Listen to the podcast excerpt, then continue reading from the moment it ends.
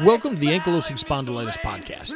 My name is Jason Sacco, and I'm your host. As a 35 plus year spondy, I'm looking to use this show to bring the spondy community closer. I'll give my lifelong battle with AS to you. That includes triumphs, tragedies, and lessons. So sit back, enjoy, and know you are not alone.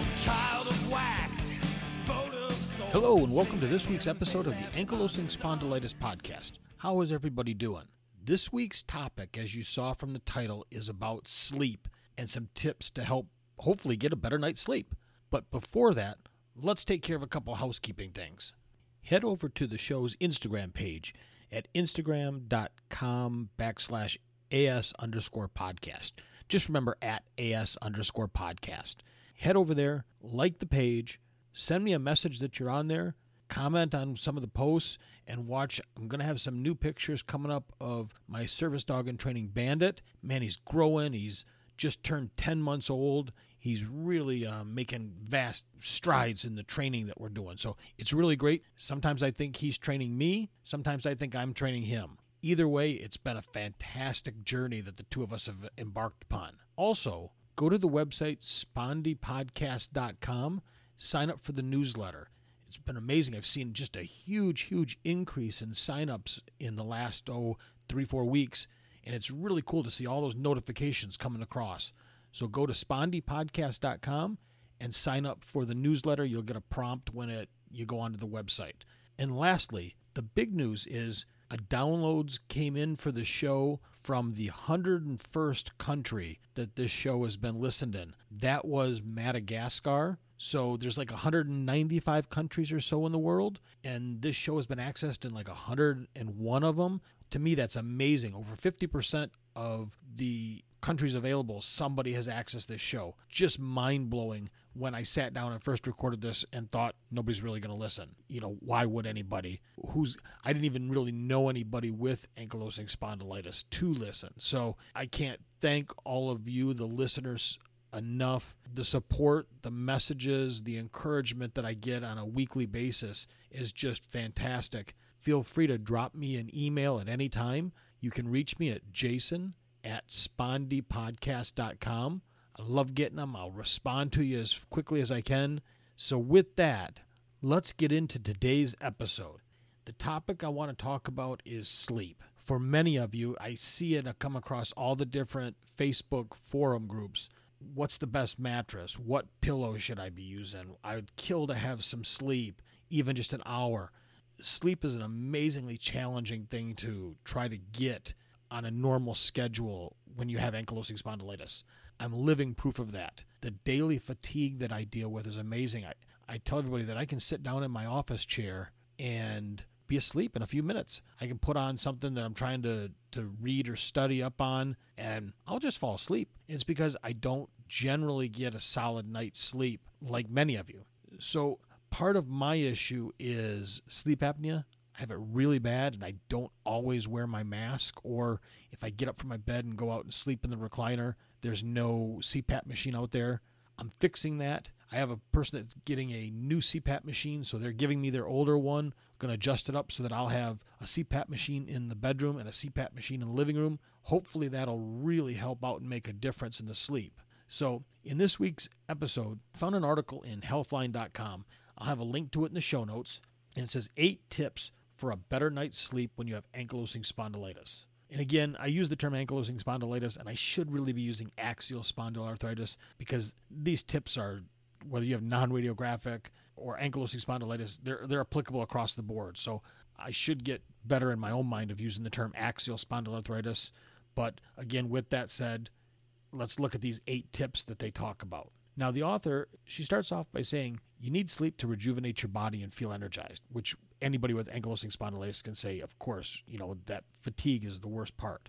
Between 35 and 90% of people, that's a huge basis. There's a link to the study in the article. People with AS complain of poor sleep. It's tough to stay asleep at night when your body hurts, which is so, so true. My hips, my back, my neck, my shoulders, you all understand that completely. We all have that spot or spots that just can get so sore when you're sleeping. The more severe your disease is, the less likely you are to get the rest you need. And the less you sleep, the worse your pain and stiffness could become. So don't settle for disrupted sleep, the author says.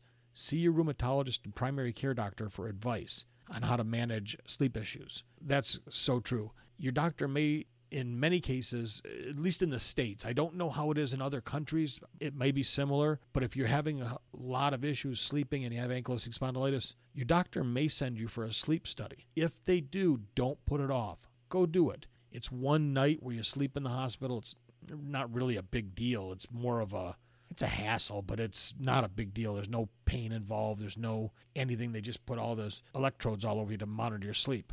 The last time I had one done, they said we want to let you sleep, you know, a couple hours, monitor it, and then we'll put a mask on to get a couple hours of monitoring with the mask. So I had fallen asleep, and it wasn't more than I, I, I they were waking me up, and I said, "Has it been two, three hours already?" And they're like, "No, it's been like 15 minutes. Your apnea is so bad, we just want to put the mask right on you." And so that's how bad mine was, and and part of it's because I'm so overweight. I need to lose 35, 40 pounds, and I think that would help a lot with the apnea.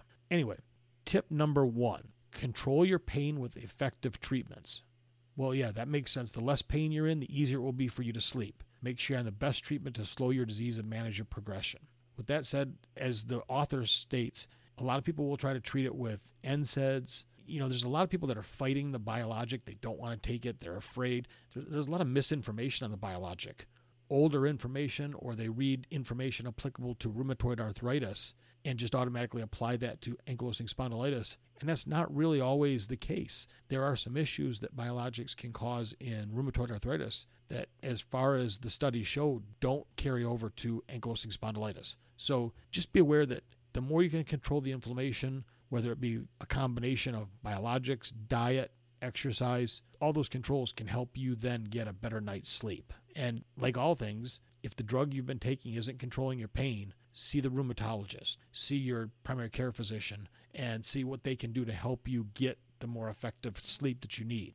Number two, sleep on a firm mattress. I almost hated to say that because that's going to cause like a firestorm of, I don't want a firm mattress. I use this, I use that. All of that's great. If you found the mattress that you get the best night's sleep on, use it. I happen to use a somewhat firmer mattress that works best for me. I know some people like the foamy ones, some people like the sleep number ones. Whatever works best for you, use that. If it's allowing you to get a better night's sleep, use it. If you have a mattress that is not working for you, mattresses are funny. You find a store that will let you try one for 30 days, 45 days, and you can exchange it for something different but just make sure that in that process, they have a number of different mattresses to choose from. If they only carry one type of mattress and you commit to using it for 30, 45 days and you don't like it, they don't take it back, then you're kind of stuck. And mattresses aren't cheap.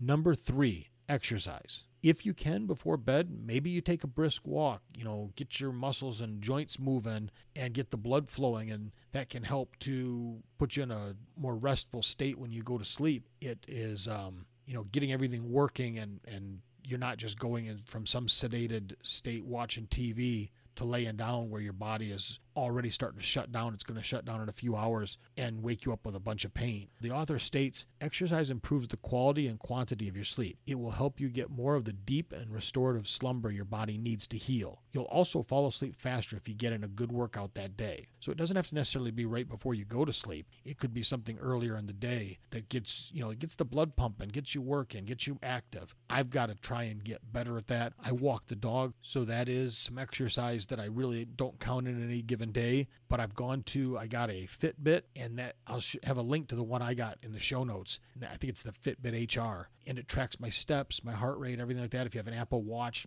I think you can do the same thing. Something that will track what you're doing. Set a goal. I set 3,000 steps a day as my goal. And that to me, if I can get 3,000 or more, that's exercise to get me up and moving.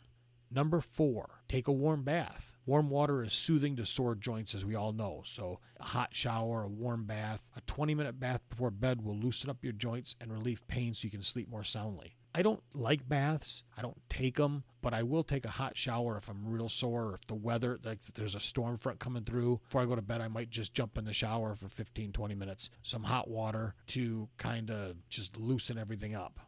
Number five, use a thin pillow. You know, this is another one that everybody's going to kind of have their own ideas. I don't use a thin pillow. I use a medium sized pillow. That helps for me because I've got a lot of neck fusing going on. So a thin pillow would mean my neck would be at an angle that I don't like. And I also don't use a really thick pillow because then my neck would angle up the other way. So it's taken some time, but I found these medium pillows at, of all places, Walmart, I think, is where I pick it up. I've got the identification stuff downstairs, but I think it's Walmart. And if you have a local store like that, look for they usually have some really thick pillows and really thin pillows. For that medium one, that might work best for you as well. And also, the one thing I do is I replace my pillows quite often. I get maybe you it's better if you buy a more expensive pillow and you don't have to replace as often. I don't know. I went with the the cheaper ones. I replace my pillow probably every 6 months, every 8 months, somewhere right in there.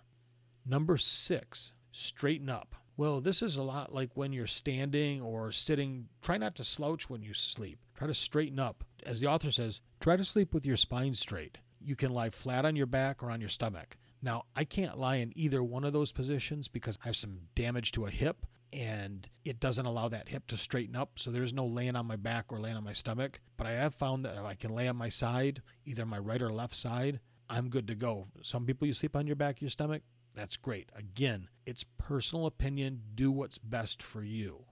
Number seven, set up your bedroom for sleep. This can be done by, as the author says, create an optimal sleeping conditions before you slide under the sheets.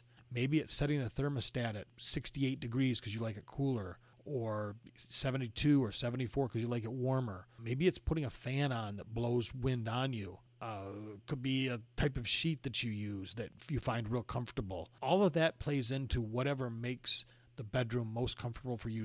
I had one listener tell me how they got one of those big body pillows and they will use that to prop either their right or left leg up at any given time during the night so that they're kind of stretching their hip and it helps them to maintain more of a straight posture when they're sleeping. So there's all sorts of ideas, options, and things that you can use to set your bedroom up. Pull the shades down if you have them. That way the sun won't come in and wake you up if you are like to sleep late. You know, and the big thing is keep the cell phones, keep a TV, keep all that out of the bedroom if you're a light sleeper. If I get into a deep sleep, I sleep and there's nothing that'll wake me up until I'm ready to wake up. So if I have the phone next to me or the TV, I, I even turned the TV on and fell asleep and not even realized I left it on all night. So again, everybody's different, but if you have a distraction, get it out of the room. Anything that distracts you, get it gone. If you need to go to one of the stores or Amazon or wherever and buy those shades that black out your window so that you don't have any sun coming in, great. Whatever helps you create that room where you know that when you go to sleep, you're just going to sleep, I think that's great.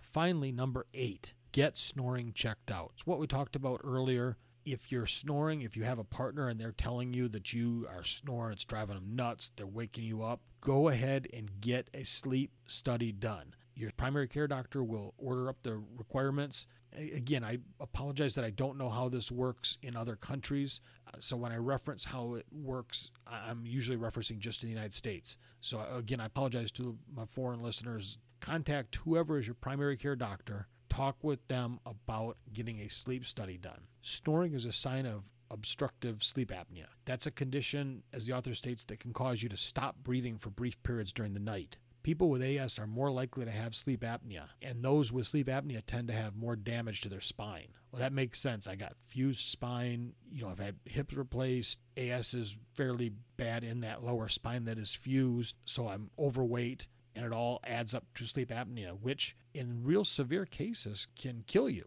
So each time you stop breathing, your brain wakes you up to get you to start breathing again. As a result, you never feel like you're fully rested during the day. And that's where that fatigue comes in that I talk about. So again, if your partner or loved one says you snore and you've woken yourself up mid snores, see your doctor for an evaluation. The doctors have a lot of way to treat the apnea and one of them is called, like I said earlier, the CPAP machine. That's a fantastic machine. I put that little. There's variety of masks. I have one that just goes over my nose and it pushes air into my lungs all night long, so that I keep a a standard straight breathing period. And It's amazing when I wear it and then I go look at my Fitbit, you know, information for sleep for that night. It's such a much much smoother sleep cycle that I go through. So basically, the takeaway for this is that if you're living with AS and experiencing poor sleep, talk to your doctor. There might be some symptoms that you have that lead the doctor to say you have a new medication that's needed, a medication that's needed, or some type of issue like a CPAP machine. So you get a better night's sleep. That sleep will let you be more rested, will let your body be more healthy because it can try to work and heal itself and you know just it can rest the parts of your body that are constantly under stress all day long from the AS and, and just